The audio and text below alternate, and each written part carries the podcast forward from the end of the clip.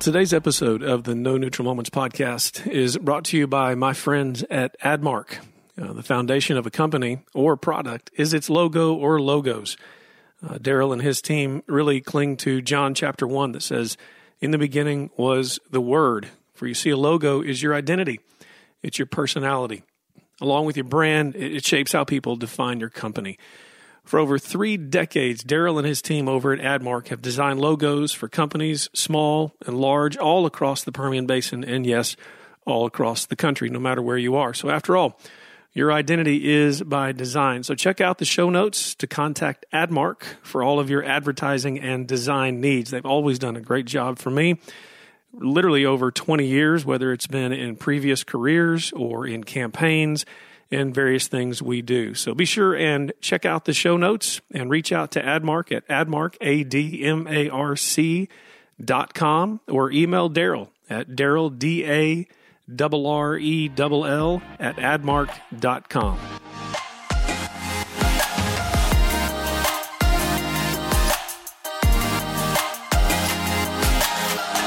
Well, hello there, and welcome to this episode of the No Neutral Moments podcast. I am so emotionally happy about this. I cannot tell you how excited I am about this guest. As many of you know, um, I'm about 80% uh, a loner on the podcast, and then I have about 20% guests. And and I think I was thinking earlier about the audience, and if, somebody told me, "Hey, pick out five people in the world you want to interview," today's guest would be at least in the top three. So, um, I'm so excited about having Dr. Kathy Cook with us. Uh, many of you have heard me refer to Dr. Kathy Cook and her writings.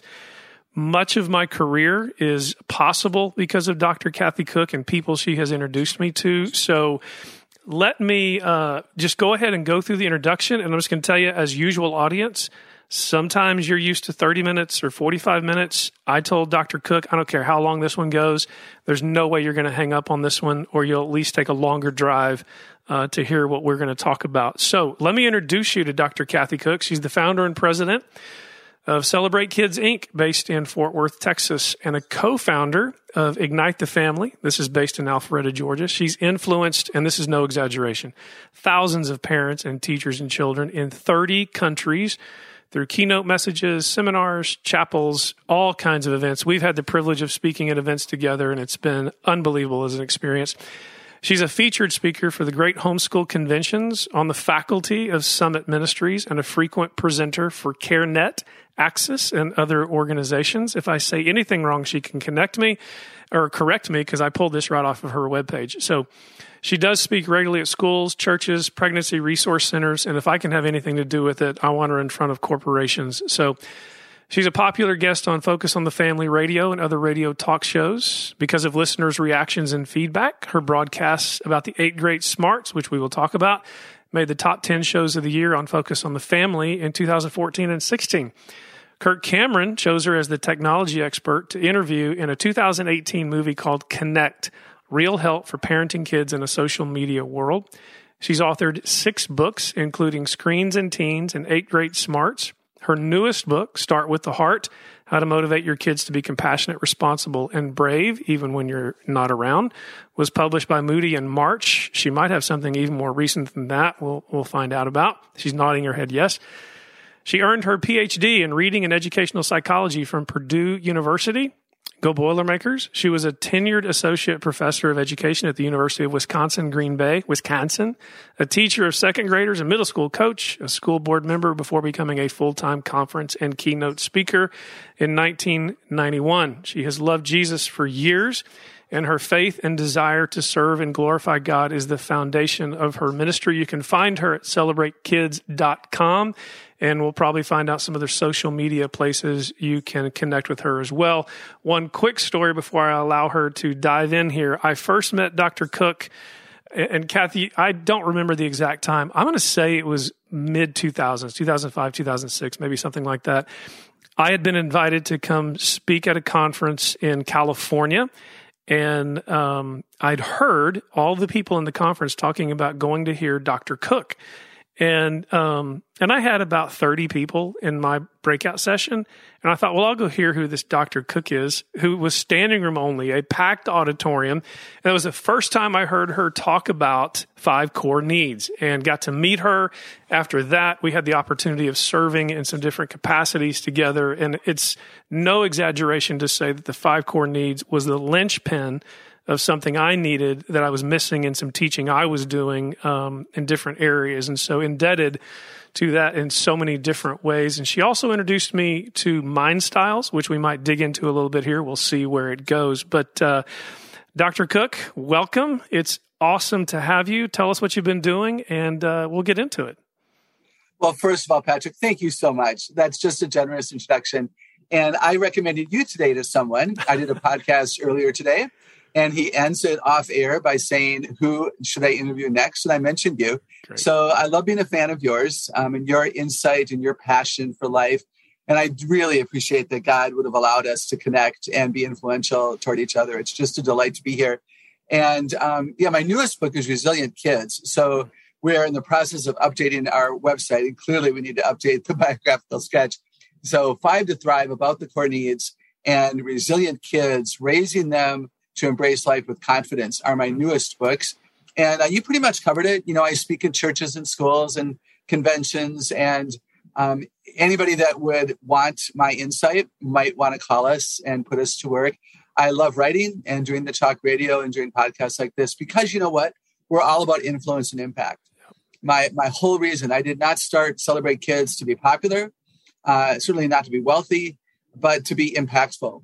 And it's, you know, it's helpful, isn't it, to have purpose and to know why we're doing what we're doing. It really helps us stay in our lane and then be satisfied at the end of the day if we, in fact, have had the fulfillment of, in my case, influence and impact. And I know those are really important to you as well. Absolutely. Let's talk real quickly about resilient kids. Kathy, I have um, been deeply concerned. Um, you have worked with me with youth for a, a long time. You've seen how passionate Cindy and I have been about young people and youth but there seems to be an ever deteriorating foundation for kids to stand on for their lives. Um, it, it, not just the bigger mention of purpose, but the issues, and this may bleed into five core needs of just who they trust, what they can trust. And I know the trust is a who, not a what, but even the found, the the organizations around them, who do they trust? And and, and we could say things like the breakdown of the family, but it seems to me with a title like Resilient Kids we're really in this crisis moment of of youth and children who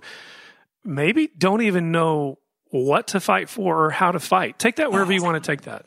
Oh, oh, it's so interesting. One of the, I, I started writing this book during the COVID crisis. I've written about resiliency in two other books, including the core needs, mm-hmm. because it's a core element of a person's security. Can I trust anybody to help me? And I can can I trust myself to know when I should stand up and walk out of a negative, you know, what I would call a valley experience. But I started to write it when I saw generations just going south, you know, generations being defined by what they don't know rather than what they do know, generations who are being defined by what they don't have. Hmm. And I'm like, don't let anybody ever call you the quarantine generation. You're more than that. But you know what, Patrick? If people don't know who they are and who they are capable of becoming, because they don't understand the beauty within that hasn't maybe yet been discovered, then they might as well sit down in the valley. Hmm. And frankly, it's easier. It is easier to sit down and be satisfied with the C or to not make a soccer team and not to try again or to be a 35 year old executive and, and not try for a promotion. That's easier than taking a risk and being teachable and putting forth effort and diligence and then maybe getting accepted into that new role or not. So without resiliency, we don't problem solve. We don't have healthy mental health. We live in our anger. We live in our regrets. And, and that's just tragic. So, and, and I'll say one more thing, Patrick.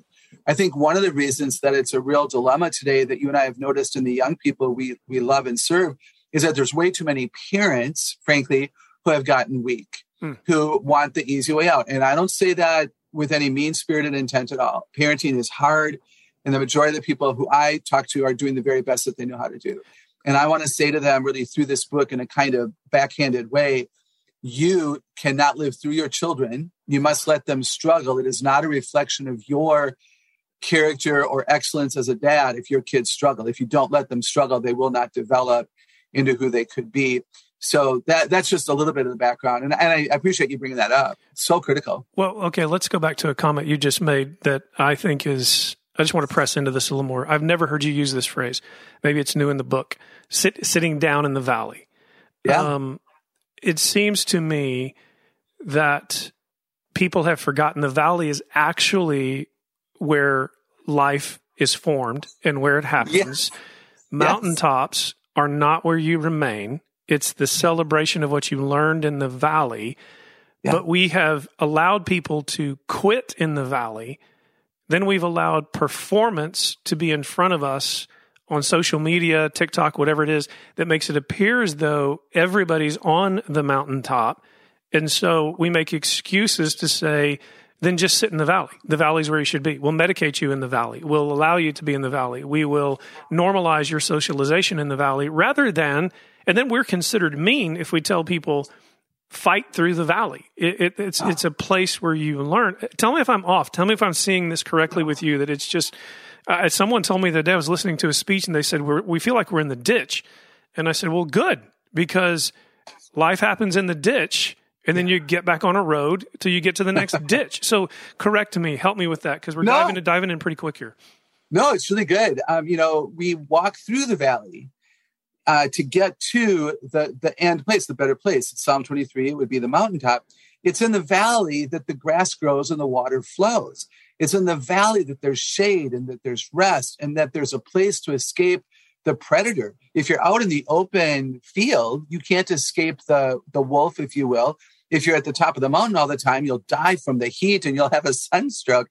But what's really sad are the people who have admitted to me that they have sat down in the valley and counted the blades of grass per square inch. Wow. And they have had a pity party and they've invite, invited people there because we're weak and we're not we're not standing up to the things that are right and saying no to the things that we should say no to.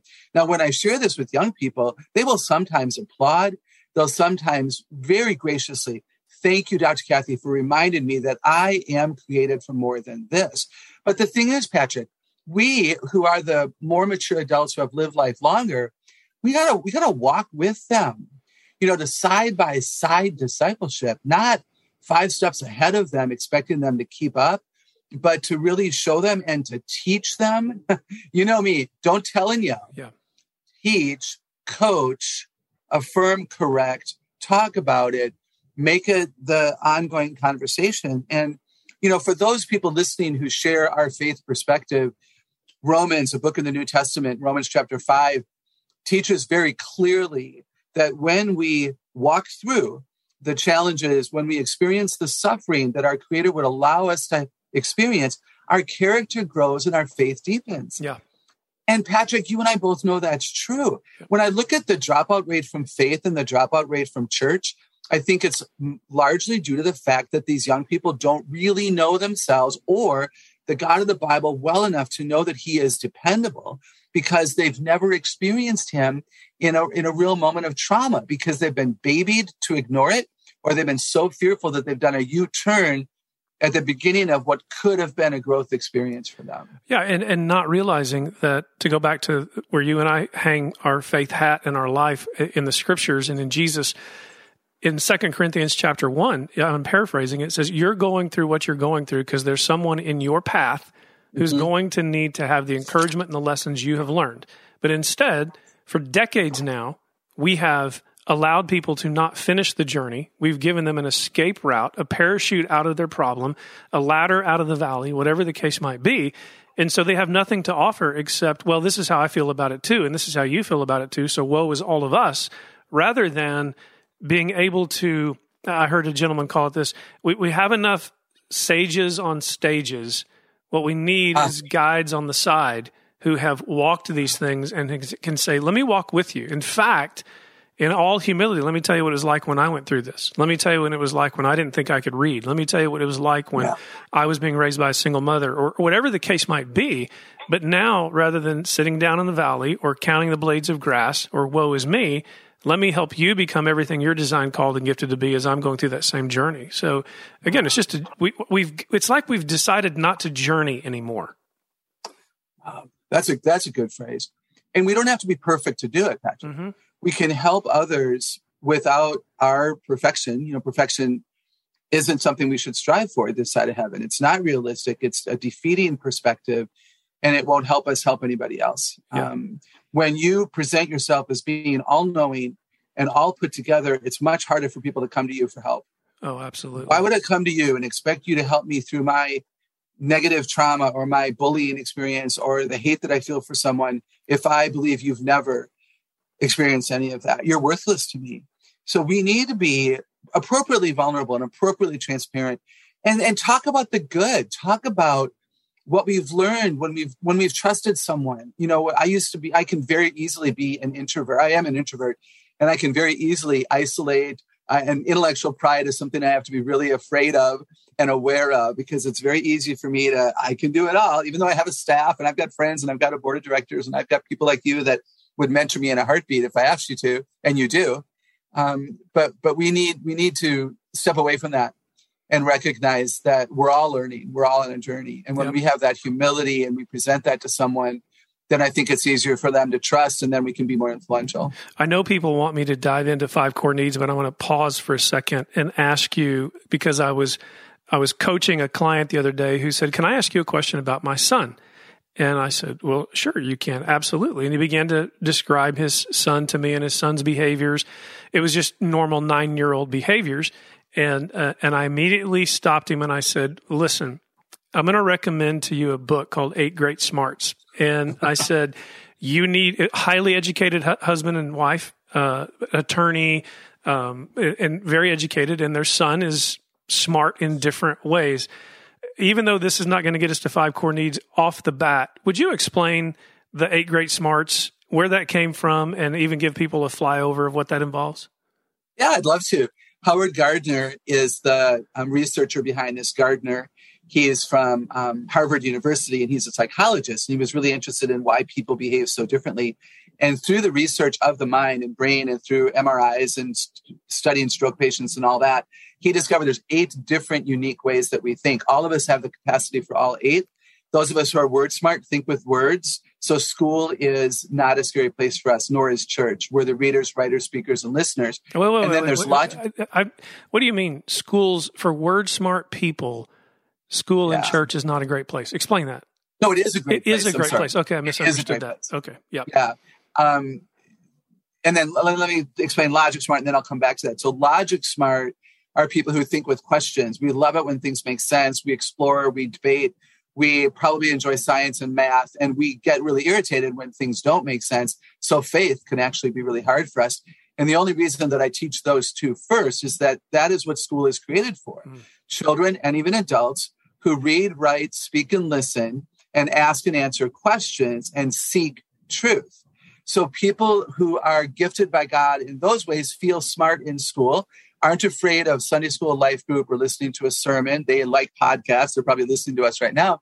But there's six other ways to be smart. And it's those children and adults who are not affirmed by the system, which I think is broken across the road and and all that. So number three is picture smart. And Picture Smart kids are creative with their eyes and design and color. They think with their eyes in visuals and remember what they see. The fourth one is Music Smart. Again, the order is now irrelevant.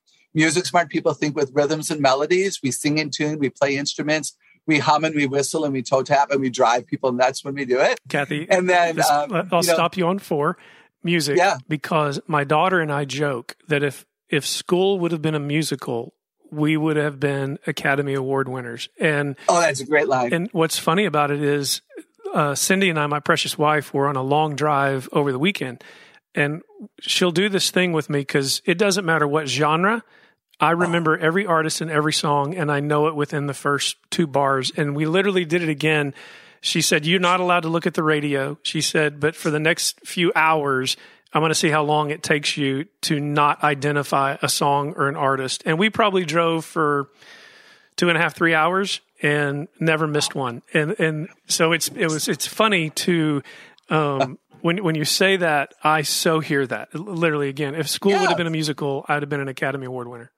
Oh, it's such a great line. Well, in my family, we're very musical. If one of us says friends with just the right tone of voice, we all start to sing. Yes. There were no, there were sisters. There were no, never such devoted sisters. I'm sorry, the word is sisters. I screwed that up. But um, yeah, we're, we're lyricists uh, at the core. And so, Patrick, the point about that is that you do that because of how you are smart. It's not like I love to tell young people, it's not you're creative because you're smart. Right. You remember lyrics and, and you and you can tell it's an oboe or a bassoon or a bass or a whatever because of how you're smart. It's not just the kids over there that are smart, you're smart too, but in a way that sometimes doesn't make you feel smart in a system that's all about A's and B's that are done through, you know, true false assessment. And then we have body smart kids, and these are the athletes. This would be your son, who I know is a yeah. competitive athlete for years, and others of you as well. But body smart kids are athletic, dancers, movers and shakers, rattlers and rollers. They'd rather have a beanbag chair and a rocking chair than a stiff back yeah. chair that four legs have to be on the floor with. And then nature smart kids would rather be outdoors than indoors. They know animals, plants, rocks, and minerals. They do better in earth science and biology than in physics and chemistry. They're smart differently. And they might be the ones that, you know, rescue the um, elephants from Africa. They're the ones that run the pet shelter. And they're the ones who have a therapy dog when they're, this is a friend of mine, is a hospital chaplain with two therapy dogs. And she became a chaplain partly because she could have dogs that would work with her. Wow. And so you can look at this for career and for joy and for satisfaction and for so much else. And then there's people smart and self smart. And people smart people think with other people. It's what you and I are doing right now. Right. We're bouncing off of each other's thoughts, and we're going to come away with greater wisdom at the end of this than we walked into this interview with because we think well with other people. And then self smart people think deeply inside of themselves. They tend to be quiet and very reflective, and they underperform at work and at school because they keep all of their great ideas to themselves because their joy is knowing what they know where people smart get a joy from telling what they know. So again, it's word, logic, picture, music, body, nature, people, and self. We believe we're all born with the capacity for all eight. Yeah. We can teach to all eight. We can reteach to all eight. We can look at friendship and get to be better friends with people if we look to see where are their smarts. And it's huge for careers as well. No, I was just getting ready to say for all the corporate people who are listening to this, how many of us treat everybody in one category. I mean, we we if you're word smart, you expect everybody to be word smart and you create a culture that's about word smart. And if you have people that are nature smart or who are body smart, and I imagine body smart people, you'll correct me on this if I'm wrong, probably don't exactly love to sit in the cubicle the entire day. Oh, and, oh and, oh my gosh. And so if you get mad because they get up about every hour to go get something to drink, it, you're really, if you make them sit down too long, you're inhibiting their creativity and their ability to be everything they're supposed to be. Oh, absolutely. Preach it. Um, body smart people will struggle with that. People smart people will die in a cubicle. Hmm. I know of them, they've quit their jobs and they've been fired because they get their best ideas when they talk to other people. So they need a snack room. They need to be able to walk and not be told, why are you away from your desk? I know of young people and older people who, if they were allowed to knit during meetings or even a sermon, they would remember everything that was said. But when they were told, put it down and listen to me, they weren't able to be effective. So, you know what this is, Patrick? It's all about honoring other people and re- remembering that they're not all made in our image. Yeah. And so, can we respect? Can we let them doodle because great ideas come from the doodle? Right? Can we let them ponder? Like, because we know we're self smart, all of us are self smart. We get our best ideas. We have time to think deeply. What if you had a corporate meeting and, it, and let's say it's a 30 minute meeting 15 minutes in, you call a five minute break. Yeah. You have, you have, a, you've addressed the issue at hand. This is the, we need to make a conclusion about this within about 15 or 20 minutes. Let's all take a five minute break. Stay if you want, stretch if you want, get, get drink water if you want, just five minutes, no talking, five minutes, and then we'll come back. And you will have self smart people who will now have something to say. Well, and I remember but, the but first, we don't think of that. Well, the first time I met you and you came to our church and did Mind Styles for us, I remember you saying, if any of you need to stand up, if you need to be in the back of the room, if you need to move, you're not going to bother me at all. And there was a freedom. There was literally a freedom, yeah. and people paid attention and they retained. They honored each other by not being on phones and different things like that. But at the same time, you said, if you need to stand up, go stand up. If you need to be in the back, be in the back. And how many of us growing up in church or in school had to sit in a classroom for 45 minutes to an hour and we were already checked out 15 minutes in trying to figure out what to do. So in my world, we took offering envelopes and tore them apart so we could draw on them, you know, exactly. to, to try to do something. Kathy, when it comes to the world of assessments, we are going to get to five core needs. I have noticed whether it's mind styles or, and you know, there's a gazillion uh, assessments out there, right? That you can assess people. I'm finding that we're assessing ourselves in order to try to get to a structure we want rather than assessing in order to un- understand how to honor people and who they are. Do, do you see any of that? Or, or, or, have you noticed it in your years? Because, you know, you, you and I love mind styles, but I can sit in any assessment and almost put any result of any any test in the boxes we use for mind styles in, in many regards. Whether it's DISC, whatever it is, Myers, it doesn't matter. I can put those in categories, but for the life of me, I've noticed most companies will pay handsome amounts of money for assessments, but the stewardship of the the humanity around us is still absent. We wonder what's going on. You you can assess and assess, but if you don't respect the com- collective genius and honor it, I guess what I'm saying without finishing a sentence like a good CR would, you you the leadership is harder if you're really going to try to honor people rather oh. than your structure of your company. How do you feel about that? Oh, oh, come on. Leadership is harder but you'll also have less effect, less impact, less joy, less peace. You're going to have people quit their jobs because they're not going to feel honored. It's very easy to assess people to prove what you want to prove. You totally. can find an assessment and you can say, look, everybody needs to sit down, look at me, and take detailed notes. Hmm. No, that's not true. So that's arrogant. So, do we have the freedom? Do we have the confidence to honor? Do we have the confidence to allow people to become who they were created to be why did we hire them? So then I would go all the way back because do we have interviewing processes and even assessments at that stage of the game, possibly that are kicking out the creatives that are the ones that are unique problem solvers very quick and could probably solve a problem that you have that you don't know you even have because you're satisfied with the lockstep sequential thinking of the people that you've recruited and trained and hired. And I get that. You know, if they don't know what they don't know, they don't know what they don't know. Right. But we're here to say there are there's freedom in knowing who you are. Yeah. And leading differently. You know, back to your example of, you know, when I'll say, you know, feel free to stand in the back if you want to. Or if I'm if I'm doing a, you know, a six hour seminar with a bunch of teenagers, I might bring in fiddlers. I might bring in um, koosh balls and Velcro and squeeze balls and pipe cleaners and I'll say, if anybody wants to, you know, play with these, or if you want to color while I'm teaching, feel free to do that. And everyone picks up a fiddler. Hmm. Everyone gets a koosh ball or a slinky because it's so cool. And within 15 minutes, the only ones that are using them are the ones that benefit from it. Yeah, yeah. I had I was at a conference. Yeah, I was in a conference the other day, and a, a, lady who was leading the conference had put a fiddler in front of me. And for those of you who are wondering what a fiddler is, we're not talking about the person on the roof. We're talking about a gadget.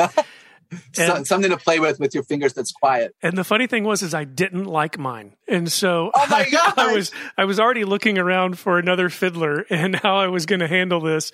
And uh, but but my go to now is I keep a fiddler in my briefcase, and it's a four color pen. You know those old 1980s yes. four color pens. And people ask me why I do that. And quite frankly, it's so I can stay attentive because I can change ink while I'm taking notes. And oh. that's really the reason I do it. So I can take notes of different ink and stay engaged and write outside the lines. So any, any last comments on that little tangent on eight great smarts? I want to encourage people, parents, especially grandparents.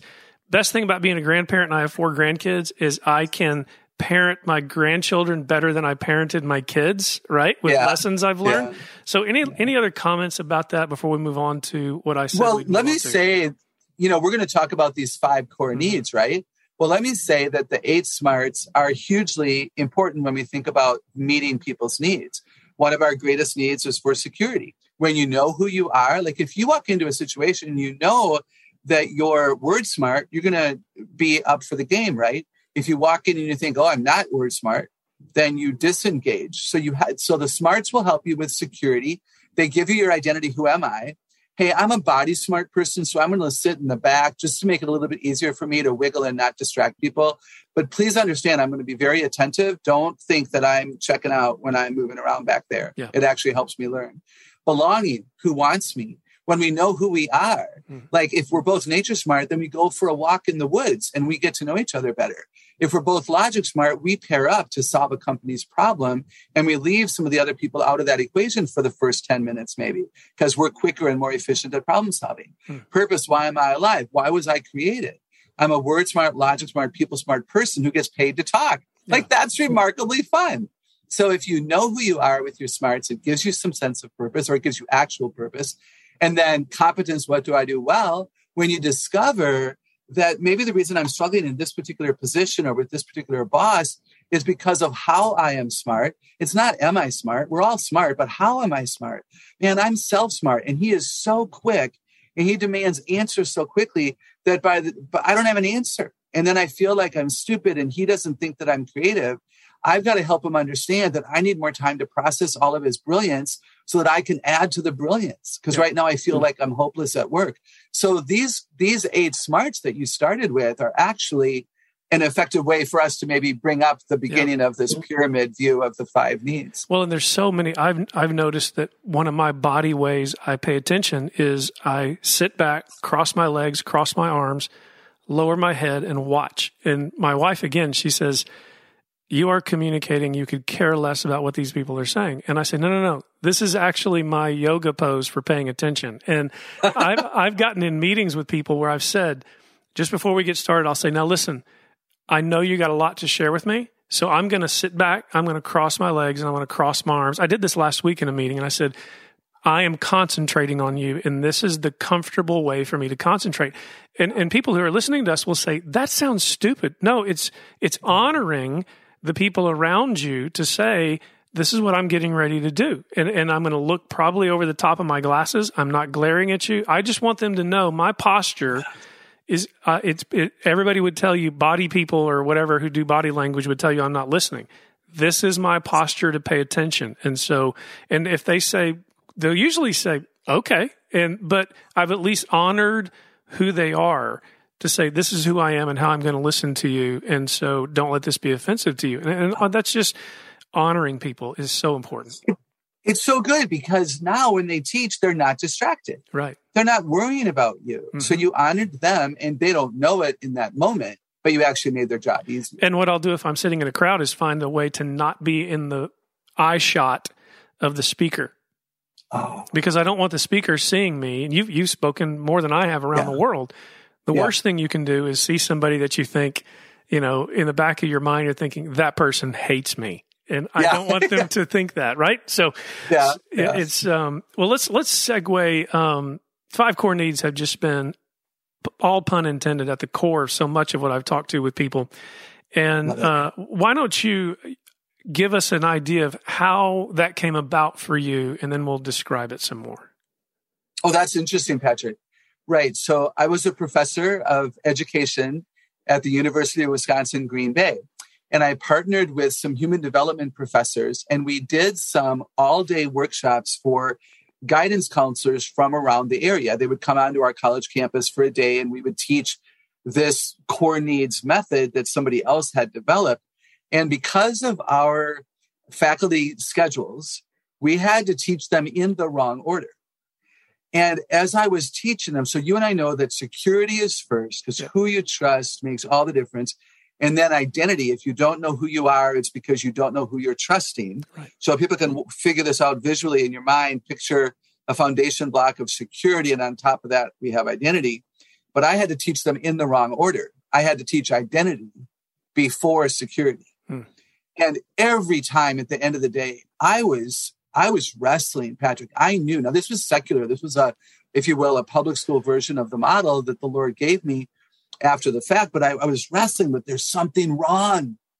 There's something wrong. And then praise God for the accuracy of scripture to open to Ephesians and the teaching of Christ and to see, Kathy, the reason that you're unsettled by this is security has to be first. Mm. So I began to wrestle with it as a professor, teaching it, and it was a good program. People benefited greatly.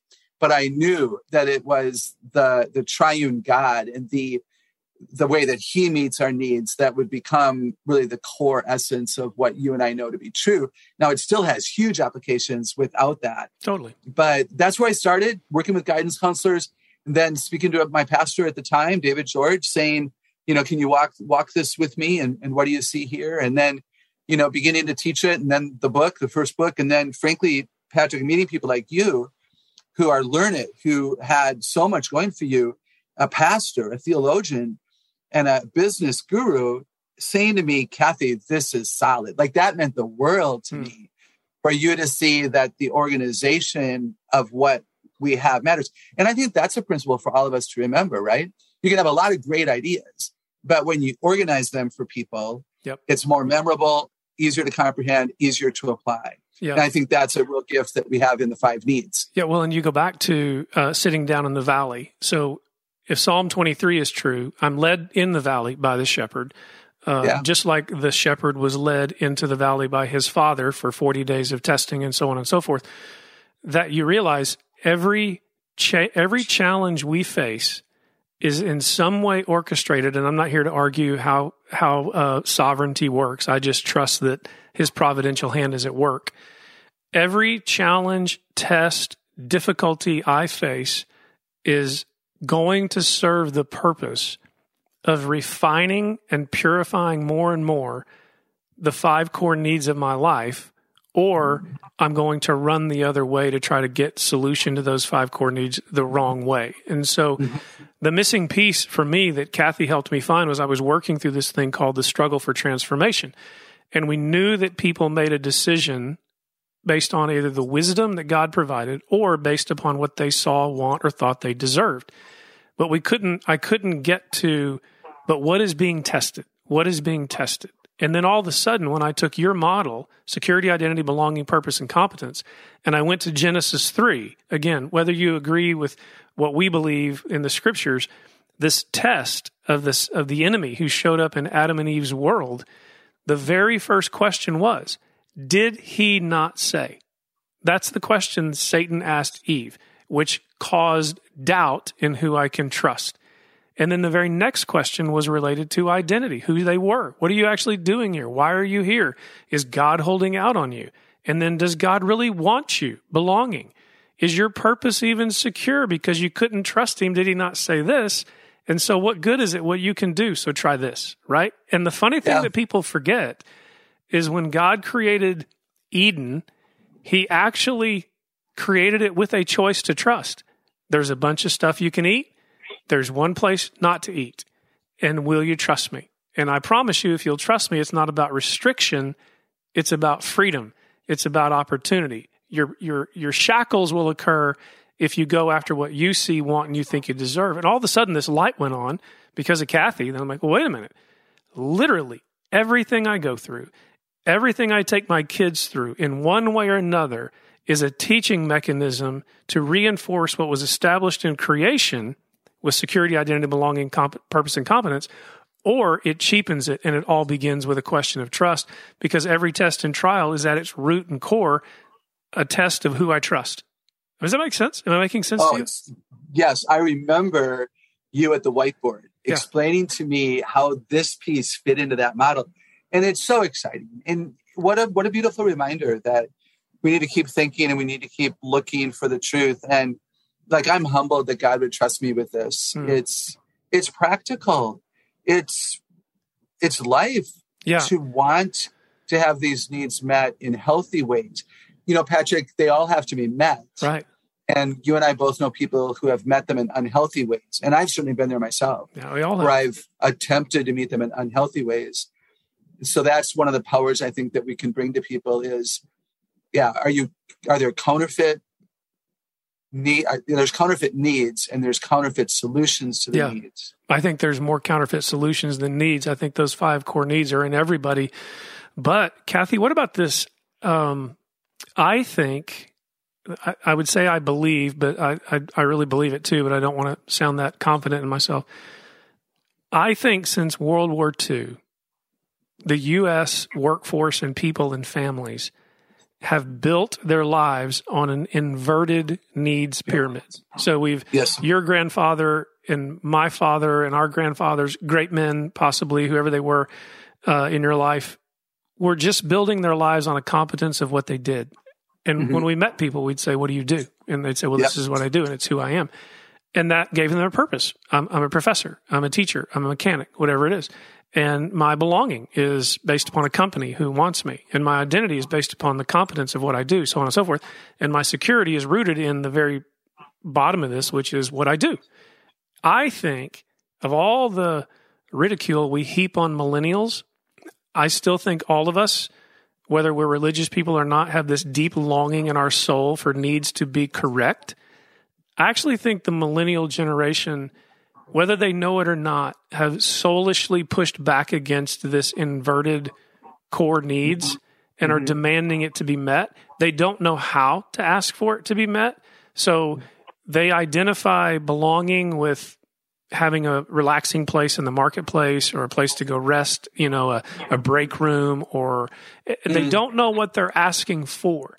But I think what they're asking for is we don't want a business climate made up of what the 80s and 90s were typified by that we can't trust you. So, can I trust you?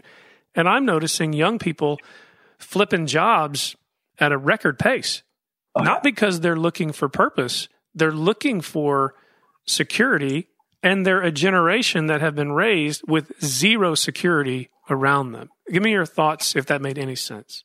Yes, and if there's time today, Patrick, we could also come to those technology lies Mm. Because that's a factor as well as far as why they're quitting and why they're dissatisfied. But I totally agree with you. So the correct model is a broad and a deep security. Yes. Who can I trust? Which will show me identity. Who am I? When I know who I can trust and I know who I am, then belonging, who wants me, becomes clear. Not who needs When me. I know who I can serve, then I will discover my purpose. Why am I alive? Hmm. And last, at the tip of the pyramid, we have competence. What do I do well? And you and I like to say that if you don't have purpose, you don't think you need to do anything well. Yeah.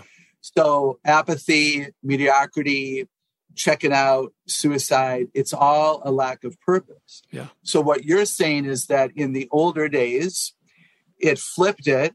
Competence, what do I do well, was my security. Yeah. And purpose. So my dad was an engineer. My dad was a great man, a great dad, and a great provider. He was an engineer. And when he retired, he had business cards printed, Donald J. Koch, comma, professional engineer, comma, retired. And then they moved again and he had them reprinted. He had no one to give them to. he knows I tell this story. He's been with Jesus for I'm years. dishonoring him by laughing, but I know what you're No, no, no. No, but that is that is exactly what you're talking about. Is that, and that's why retirement is so hard, and that's why not getting the gold watch is causing the suicide. The second leading cause, the number one leading cause of suicide for 50 year old Caucasian men in our country is suicide. Did I say that right? The number one leading cause of death for 50 year old Caucasian men in Is America suicide. is suicide. And I think largely it's a lack of purpose. Totally. Totally. If You are if you're a leader of a company listening to this, all you got to do is find out how quickly people want their name on their door. The first thing they'll put on their desk is their name, Their name and they want their title printed on their card, and they want a Yeah. nameplate in front, and they will decorate their office immediately. Yeah, it's interesting. Let me tell you, Patrick, that when I speak to 16 to 25 year olds at Summit Ministries, which I did nine times this summer, I teach this and I show them the inverted pyramid. Hmm. And what I say on a PowerPoint slide, and I show it with a it's a it's a teeter totter because the little itty bitty competence can't withhold Can't everything hold that's it above it. And then I show them a tiny, tiny competence and a very tiny everything else so that it won't fall over. And as soon as I show it to them before I've said anything, there's an audible gasp. Hmm. And all I say is be careful of this because this is Western world wealthy America. Say that all again. R- restate that again for everybody because that was so good, and I need you to restate it. Thank you. I teach 16 to 25 year olds who are seeking purpose and trying to find out why they are who they are. And I've taught these five core needs, and then I show them a PowerPoint slide with a tiny competence, and above it, purpose, belonging, identity, and security. But it's going to tip over. The little bitty competence can't hold it all up. And so you end up having nothing. Then I show it a second way where the competence is small, but everything else is smaller so that it won't fall over. But if you put your security in what you do well and your identity is in your purpose only, then you're not going to have much of anything. Maybe it won't tip over, but you'll be so dissatisfied because it has to be security. And these these are these are good kids. These are these are intellectual beings, if you will, who are seeking the best for their lives. And I say to them, don't let this model hijack you.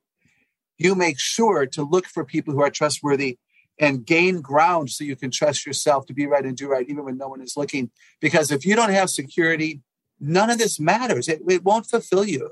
Yeah. And, and we've spent decades creating security based on competence, absent purpose, and the jig's up in many regards as far as how competence is worthwhile because as we know because of the good things of technology i want to get to these negative things of technology i can turn on youtube and get myself a pretty quick education on something pretty fast i mean i, I can i can get remotely competent about something really fast but that days used to not be that way. Back in the past, you had to go somewhere. You had to learn from someone. People can get very competent about things, but still think there's something because they're smart about something, but they still have a lack of security and can't keep their marriage together, can't keep a job, can't run a company because just having the degree around you does not make you a secure person who understands who you are, who understands your belonging, and then you you you poison the environment around you. And it's one of the reasons why I will never decorate an office and never did decorate an office when I, if you remember my office at Stonegate, it took years until my wife came in and said, I'm going to hang a picture. And I said, because right. I want no identity wrapped up in what's on the wall. And, and, but again, I started watching people around me. The first thing they did was establish their place. Now you go back to eight great smarts and somebody wanted their place to be comfortable. I get that. But people yeah. need to understand what we're talking about. If you see employees around you and people around you propping up their environment, decorating their houses, being obsessed with decorating their houses or what their car looks like, there's a really, really good chance they have a very small security foundation. Yes. I'm going to put you on the spot and ask you a question.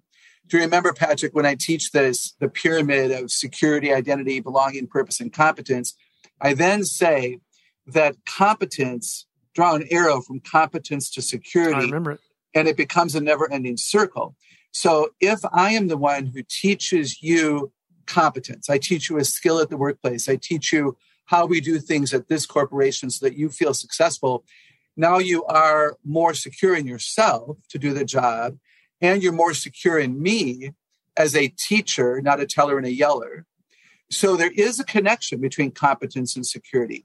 What you're saying is that you can't replace security with your competence. Absolutely.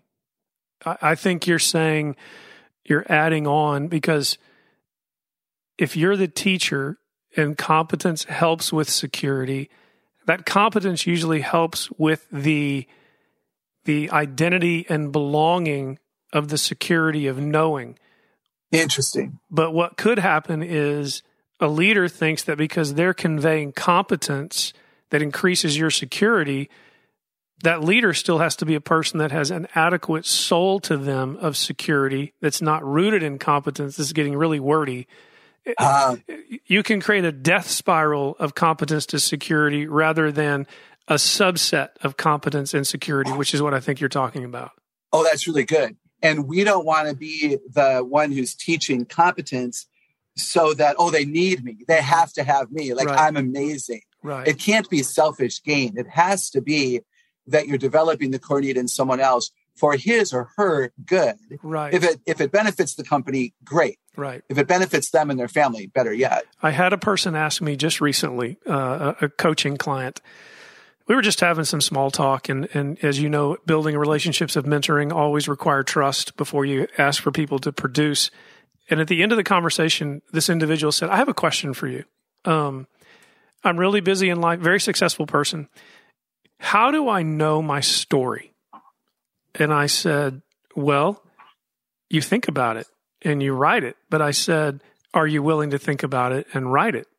And what's so amazing about that is if you pause long enough to think, really, who am I? And what am I secure in? And, and how am I defined? And what defines me? The idea to be able to take these core needs and recreate your script, you and I would say from our faith background and our faith commitment, but even for others to say, no matter what's happened to you, you can still reestablish and build a new foundation of trust that can be a new foundation of describing your identity. But oftentimes, like you said, even the church is guilty of this. We do identity seminars before we do security seminars. Yep. And and most people don't even know the object of their faith is secure enough for an adequate definition of identity. They just start with identity. You know, I speak about identity a lot, and I have been saying lately that I'll ask people, "Do you think we have an identity crisis in our culture?" Hmm. And of course, everyone says yes, yes. yes. It's so obvious. And then I say, I'm going to challenge you. Do you believe that we have a we have an identity crisis because we have a security crisis? Hmm. And that's exactly what happens. They audibly react to that. It is security. If I don't know who I can trust, I don't know who to hear, who to believe, and I go where the wind blows me. And if I don't have self talk that is honoring, which is part of resiliency, actually, I'm a mess. And, and I would ask you, Patrick, like we believe security is in people, not in things. So back to the example of, you know, I'm secure because my house is prettier than your house. Yeah. I'm secure because I have more toys in my garage than you have in yours. I'm secure because I have the corner office with a better view. Right. Those things are that's foolish to put our security there. But it's no one's fault if they haven't been taught mm-hmm.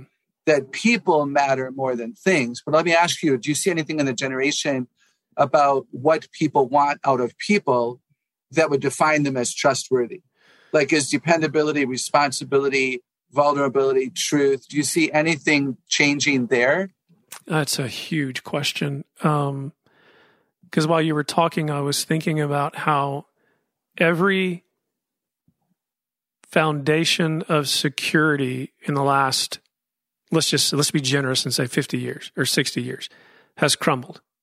So my security, let me put it this way: my ability to trust a politician crumbled. Uh, my ability to trust a president crumbled my ability to trust investment world, the investment world of Wall Street, trashed. My my security in trusting clergy, yeah. gone.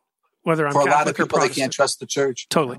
My commitment to trust father or mother, trashed. even if not in your own life, trashed in social media. We need to get back to that conversation too.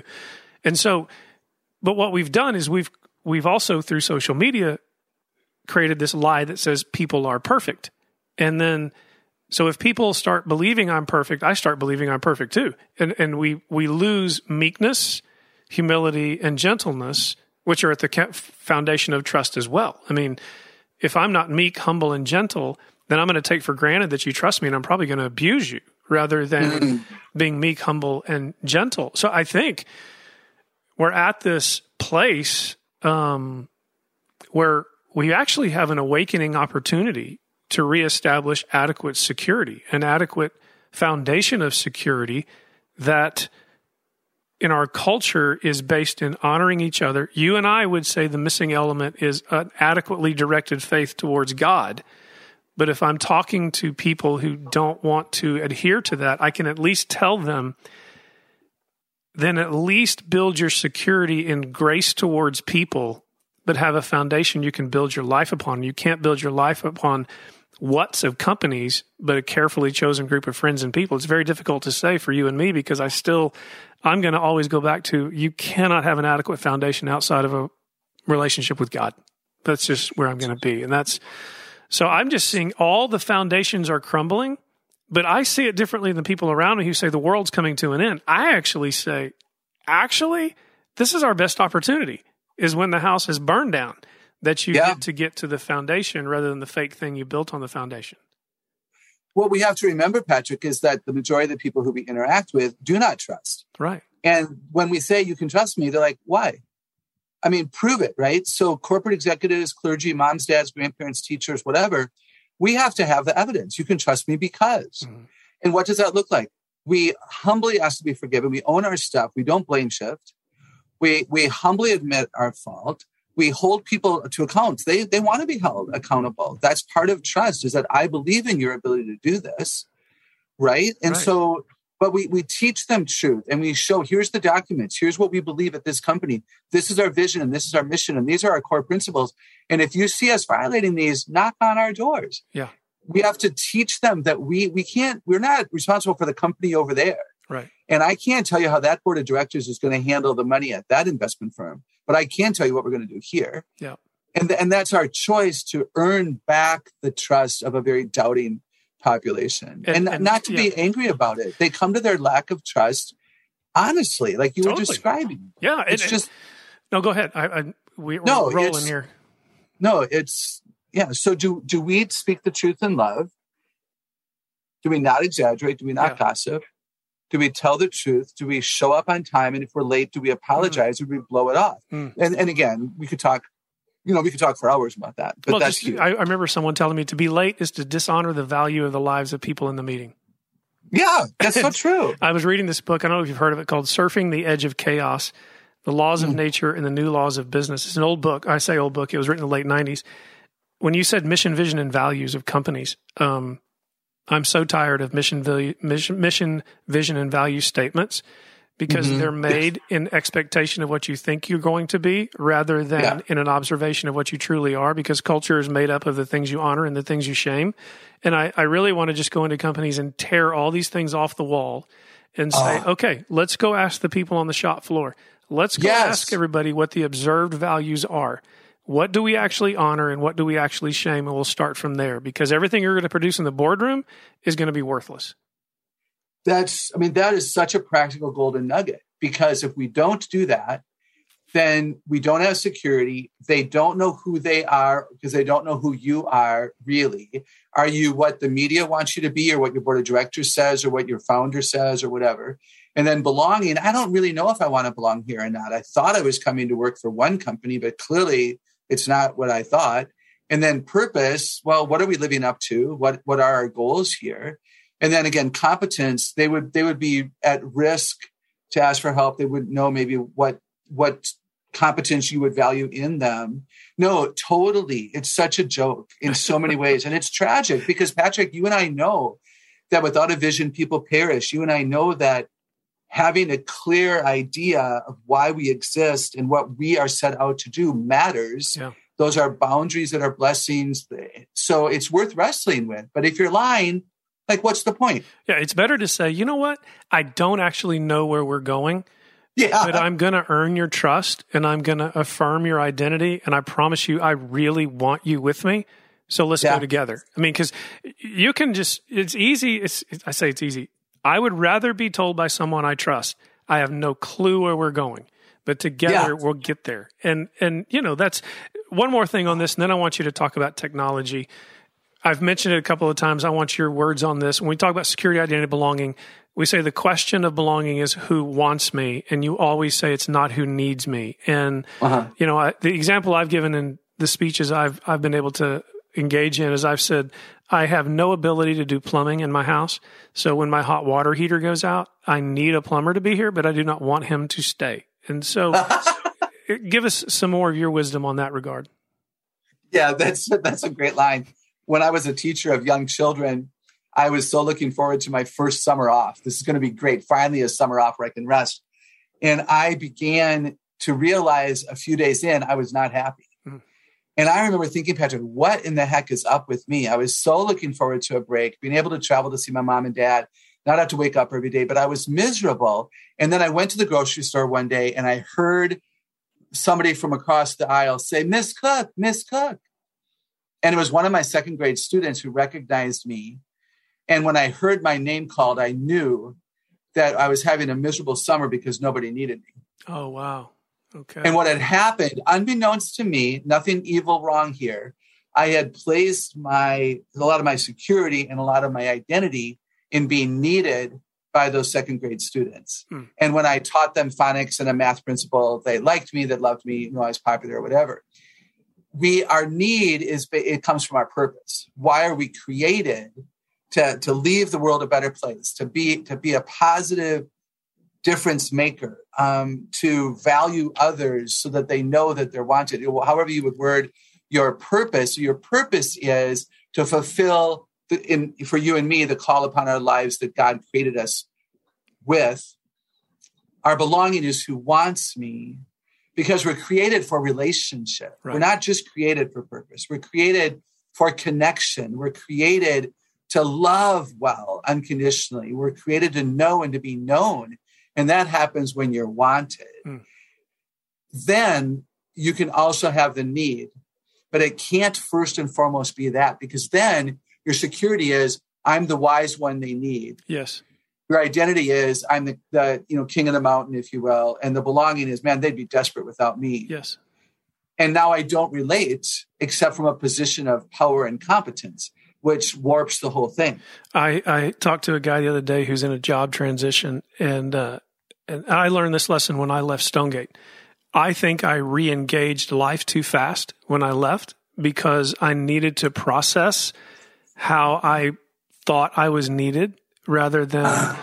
what I needed to be doing. And I didn't. You you get in the adrenaline of your job, and and whether you want to or not, innocently, you take value yeah. in the fact they need me around, they enjoy me around.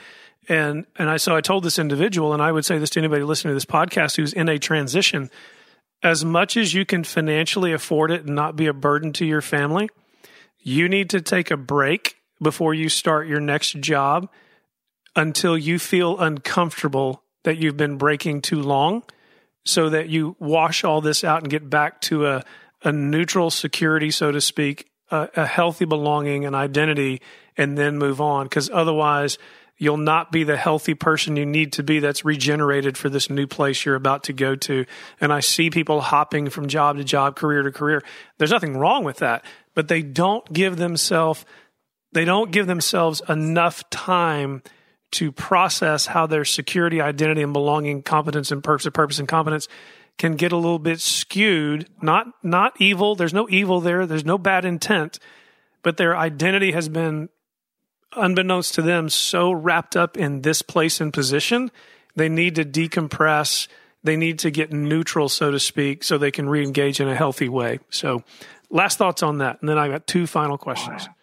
Yeah, that's a great point. I would agree with you there not easy, but you're right. Otherwise, we go in, and you know, the, the danger here in life, Patrick, is comparison, right? Mm-hmm. Comparison robs us of contentment. Um, we can always find somebody who's better looking or wealthier or whatever. So if you quickly leave one position to go to a next, you're going to be so still with an identity wrapped up in the other place. You're belonging at every meeting. You know, I used to work for Jones and Smith. Yeah. It's constantly going to be your past. And you're going to be comparing and then you won't be satisfied because there will always be because the where you were even if you chose to leave or were fired there was something good about that and you're familiar with that so it feels safer to you so you have a security in what is familiar which might make it hard for you to take a risk and to walk out into something that's new so that's that's great advice think about and if we can't do it if we can't do it we can intellectually work to do it, even sure. if we can't physically take a long break. Sure. And Fascinating. You, you, can always take some vacation time to do that. And and think about our church world you and I came from, how many pastors over the decades have left a church to go to another church, have had no time to decompress from a previous church experience, and good or ill have brought the previous church experience with them and they yeah. keep doing it. If I were on a pulpit search committee today and we brought a new pastor into our church, I would tell him, Congratulations, we love you. We think you're the person, but you now get to take a minimum three month break. And we don't want to hear from you. We don't want to talk to you other than we'll call you about once a week, make sure you're doing okay, just to make sure your family's okay. We're going to pay you, but uh, disappear, take your family somewhere, and you come here refreshed and ready to go. And if they were, if they said to me, I don't know if I could do that, then I'd say, then you're not ready to move. And so. You know, it's just it. You have to give that people. I want to back up a little bit. I love the story you tell, and I know we have moms and dads listening to this show of how your parents, because you mentioned your dad, raised you as chatty Cathy, too tall. How talk about that? Because I think there's some moms and dads who are a little bit kid centric because they're worried about what how people are going to define them as they see their kids So I want them to hear the story of how your parents did not live through you, but helped you live into who you are, if that helps in the question. That's a beautiful way of saying that, right? I was raised by imperfect, perfect parents. I have one brother three years older than I am, and we, we're we're really close. I come from a really good background, and I was a chatty Cathy. The rumor is I was talking in the womb. You know, I, I doubt that's really true, but I was a chatty Cathy, and I probably got in trouble sometimes for talking in school. But I was not raised. You know, be quiet, be quiet, be quiet, shut up. Would you go find something to do? And Patrick, if I would have been raised that way, I wouldn't be talking to you today. Hmm. I wouldn't have an earned PhD in reading, and I wouldn't have a ministry where I now get paid to talk and to write. My parents chose to see all the words in me as a strength to develop and not a problem to eliminate. A strength to develop and not a problem to eliminate. Yeah. Hmm. Because, Patrick, most of our strengths get us into trouble. Yeah. Totally. Our weaknesses concern us. And if you're listening as a mom or, or grandparent, the child's weaknesses concern you and drive you to your knees, perhaps if you're a believer. But it's their strengths that drive you nuts because too much of a good thing isn't a good thing. But I was raised, they saw it as a strength to focus and develop and hone and to get boundaries to. So I was taught to listen and to speak with respect. When I was about 10 years old, they enrolled me in children's theater and they said, go talk there a while. and that's a true it. story. Yeah. And when I was a high school student, guess what? I joined the forensics team and I earned ribbons giving speeches because that's who I was created to be. My grandfather was mayor. I sat in the front row of the city chambers watching him give speeches. It's it, it's in who I am.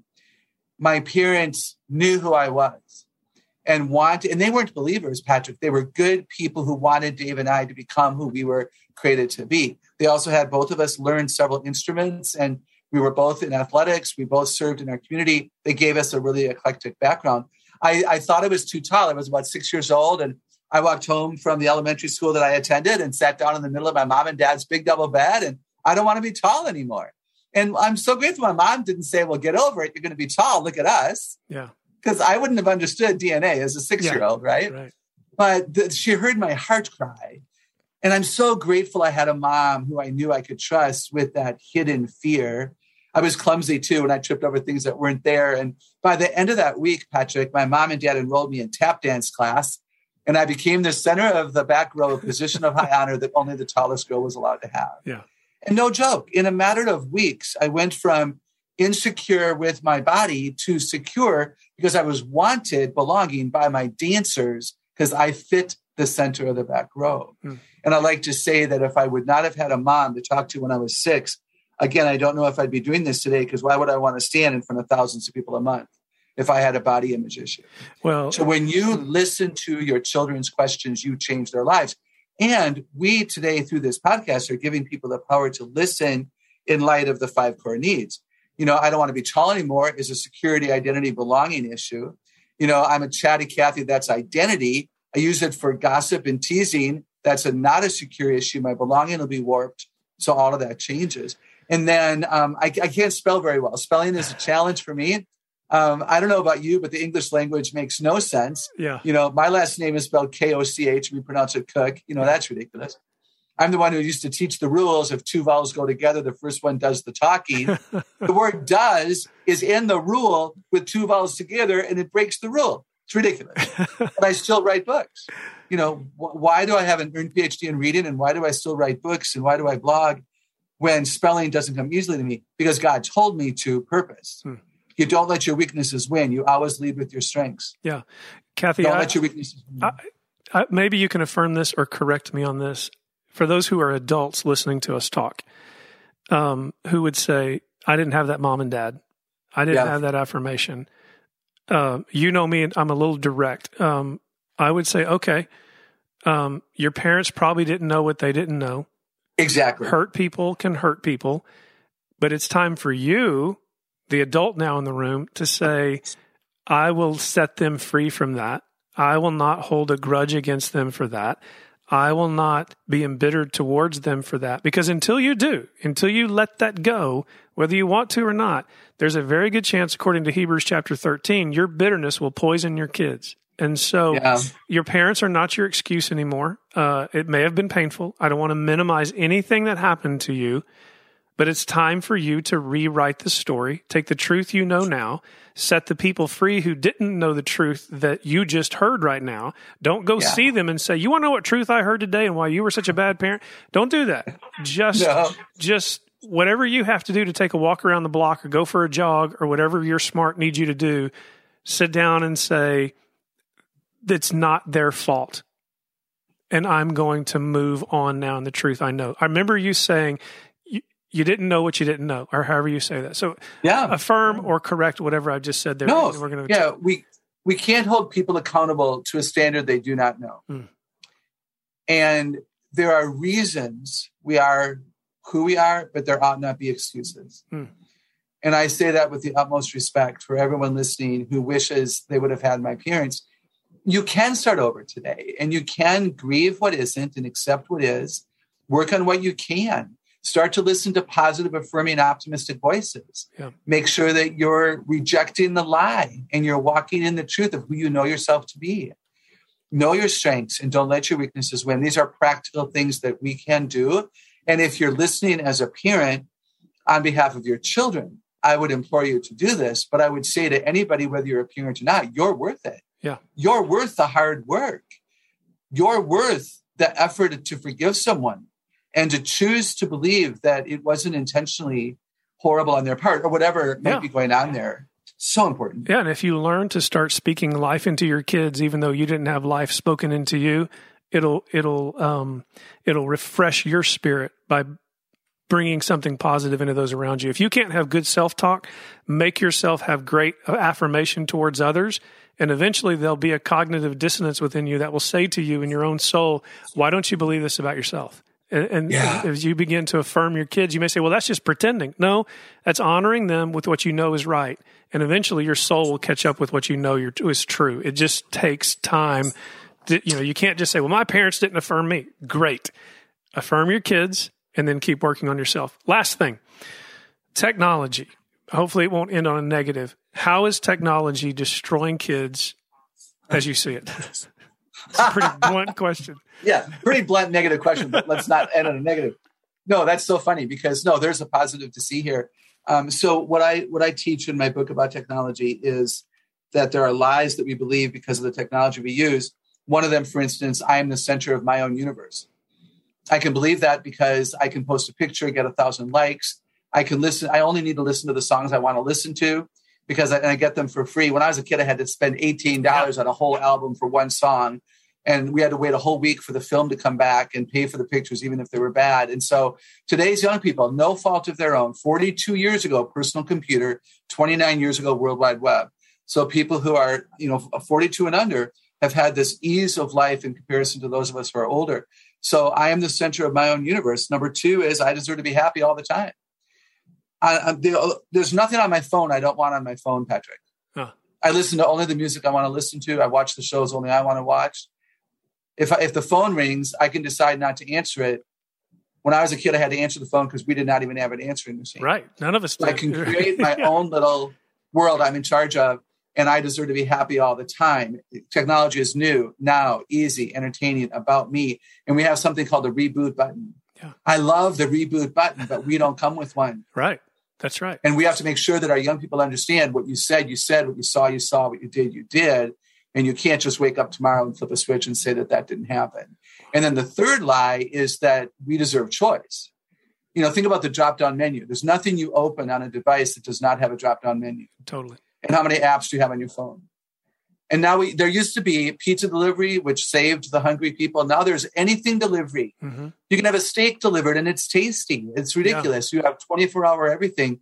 We, there's 2000 TV channels with nothing to watch and there's millions of movies and there's millions of songs on iTunes. And so they, at no fault of their own, have been taught by their brain function that choice is their right. You and I know it's a privilege. Right. So if you say that I am the center of my own world, so serve me, entertain me. I deserve to be happy all the time. I don't want that office. Yeah. And I deserve choice. I want to work from seven to four. It'd be better for traffic flow. Why do I have to work from eight to five? So if you get those pushbacks that's coming from you're not mean and terrible, and they're not necessarily only disobedient, immature, they might be, but their brains are wired to expect the world to work this way. Also, a lot of them have done online education, which also serves them and they can set up their own little perfect world. Fourth lie quickly is that I am my own authority, hmm. right? I have to be. If I am the center of my own universe and I must be happy and I deserve choice, then I have to be in charge of myself. You can't tell me what to do. I don't want to turn in the report at two o'clock tomorrow. I'd rather turn it in at two o'clock the next day. Because, so you have to let me do that because I'm yeah. in charge. That's how I stay happy, and that's how I stay at the center, and that's how I make sure I get the choices I want. And sadly, we have parents who have given into that. Weak parents, weak educators, if I can be really blunt here, maybe even weak corporate executives who don't understand that they do have the ability to say no. You will show up at eight, and if you don't like that plan, you knew when we hired you it was eight. You don't like it, you know where the door is. And then the last one, real quick, the last slide is really interesting, Patrick. Information is all I need. So I don't need teachers. It's another authority lie. But information's everywhere, right? Right. We got the crawl across the bottom of the screen. You got social media sound bites. You got the meme and the slide and the billboard and the split screen because there's so much news. Yep. We have no digging deep. We've got public schools that test way too much for information and not for wisdom. So we have generations of young people who think that all they need is the answer, yeah. information. But information won't change them. Right. Information will not satisfy them because they were created for more than that. They want to change the world, but they won't be able to because they, they're going to stop at information.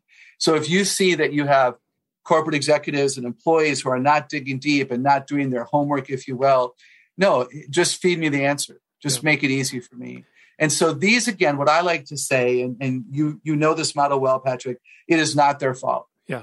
I believe I would be like them if I was their age. It would be arrogant for me to think that I would have been above it. But this is why we teach character. Right. And this is why we don't let them get away with something that is weak when we know that they were created for more than this. This is where we stand before them and we say, I'm so sad for you. I understand that you believe these lies. In fact, when I teach these lies to the 16 to 25 year olds, they are on the edge of their seat. What's the next one? and they look at it go like, oh, I can't believe I've been suckered into this. Mm-hmm. Yeah. They see it and they go, that is me. I had no idea that that's why I'm so disagreeable. You know what I teach them? Stop arguing with your parents. Wow. Because when you argue, it's because you're the center. You have to be happy. You demand choice and you're your own authority. Yeah. And they grieve with me and repent on the spot, some of them. Wow. Because they don't like that about themselves. And what's really cool is that they say they listen to me because I admit that I would be like them if I was their age. I don't stand above them like I'm this amazing, you know, perfectly amazing person. No. And I struggle. I wrote the book and I can struggle with the five lies. Yeah. Well, I got another book too. And do you think that I'm working on it or would I rather play a game? Darn it. It's, yeah. um, I think we're really coming to a place where our information and ability to get answers has outrun our ability or the blessing of understanding the question. And the value sometimes is in the question, not in the answer. Oh, yeah. And so we don't even know how to ask questions.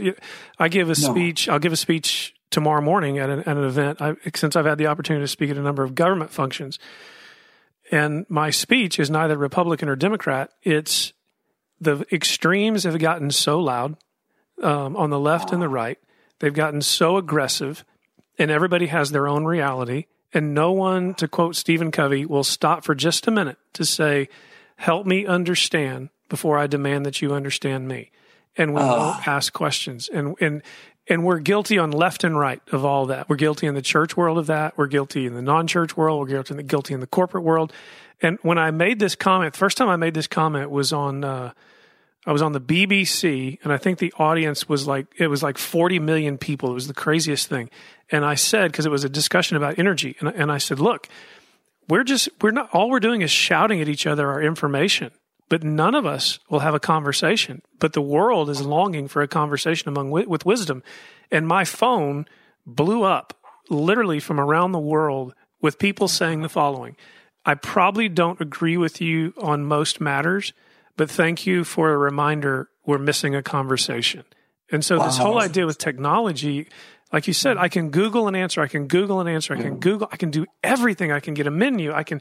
It's just crazy, you know. And yeah but do I understand the question that's being asked at the heart of everything that's happening? And and I'll, I'll, I'll ask you to wrap up, but I'll tell you, I was listening to a podcast with, of all people, Mark Zuckerberg, you know, who's behind I think unwittingly, yeah. some of the things that have happened. And, and the person interviewing him kept saying, Can you see a day when everything is artificial intelligence and we don't even have interaction? Everything is digital. And Zuckerberg said, I can't go there. He said, and I'm, I'm paraphrasing, I'm not quoting, he said, We have to have human interaction. And he said, If we get to a place where everything is digital, I think we'll destroy ourselves. I mean, it was amazing to kind of listen to a guy at the front of this yeah. say, we're, we, we have to have each other. We have to have human contact. So give us, give us just a wrap up. I mean, we've talked about five core needs. We talked about eight great smarts. We've talked about the digital trouble and the challenges. And, and I hope that people have seen how you and I have had this great opportunity to cross between church world, academic world, government world, corporate world. What would you want to end on or a question or a challenge you would want to give to this audience as we wrap it up? First of all, thank you for the privilege of being on with you and oh, being honored. an influence. This was so much fun to talk with you, and I, I certainly hope that there was value for people. Um, I, what's really on my mind, Patrick, is the value of knowing who we are and why we are the who we are. Hmm. Why, why are we who we are? Yeah. Um, so for people who, again, I would I would say, why are you the who you who are you? How would you describe yourself? Write down write down ten adjectives. Write down ten I am statements. And you know, I am creative. I am outgoing. I am loved by my wife. I'm a corporate executive. What what comes to your mind quickly? Yeah. And then maybe go all the way to 20 and look to see what's there and then ask yourself why. Yeah. And are they coming out of your brain in the right order? Um, you know, you and I are passionate for families, and so I would say, you know, husband before corporate executive and husband before father. Hmm. And um, that, for me, that's a really key exercise that helps me know that I'm not off track myself. If I feel that I'm in a discouraged state or a pessimistic state, I will often get out a piece of paper and write down the I am statements. And that's how I identify where my core needs are warped or where technology has robbed me or which smart I've neglected. And that's why I'm feeling off centered a bit. So, who are we and why are we the who we are? Not everybody has a perfect story like mine. Frankly, a chatty Cathy that's paid to talk and speak. And I was too tall. Now people can see me when I speak. And, you know, I have a low voice. You can hear me when I speak. Not everybody has this perfect little story, but everybody has a story. And the past affects the future. Today causes tomorrow. So it is worth the investment of paying attention to why am I believing what I'm believing and what needs to change for the future. Hmm. What, yeah. other than what you've written, give me two or three of your go to books you would recommend to people. Oh, dear. Um, I hate the question. I know. Man. Um, I would say, I mean, from a, I'm going to just go from a Christian perspective. Yeah. I think anything that tells us more about who God is is critical. The names of God, the names of Christ. I have a book right here that I'm currently reading, Praying Through the Names of God by mm-hmm. Tony Evans. Because the names of God, the attributes of Christ, I'm created in his image. When I know him, I know more about myself and I can rest in the middle of the valley experience. Um, one of my favorite books that's a go to book is called Everyday Prayers 365 Days to a Gospel Centered Faith. It's by Scotty Smith. I don't know if I've ever mentioned it to you, Patrick. No. Everyday Prayers 365 Days to a Gospel Centered Faith by Scotty Smith. I read the prayer every day because sometimes I can't pray for myself. Yeah. Sometimes I'm so overwhelmed by the challenges that my friends are facing or that I feel that the world is in chaos over that I can't. Today's prayer is a prayer about soul rest.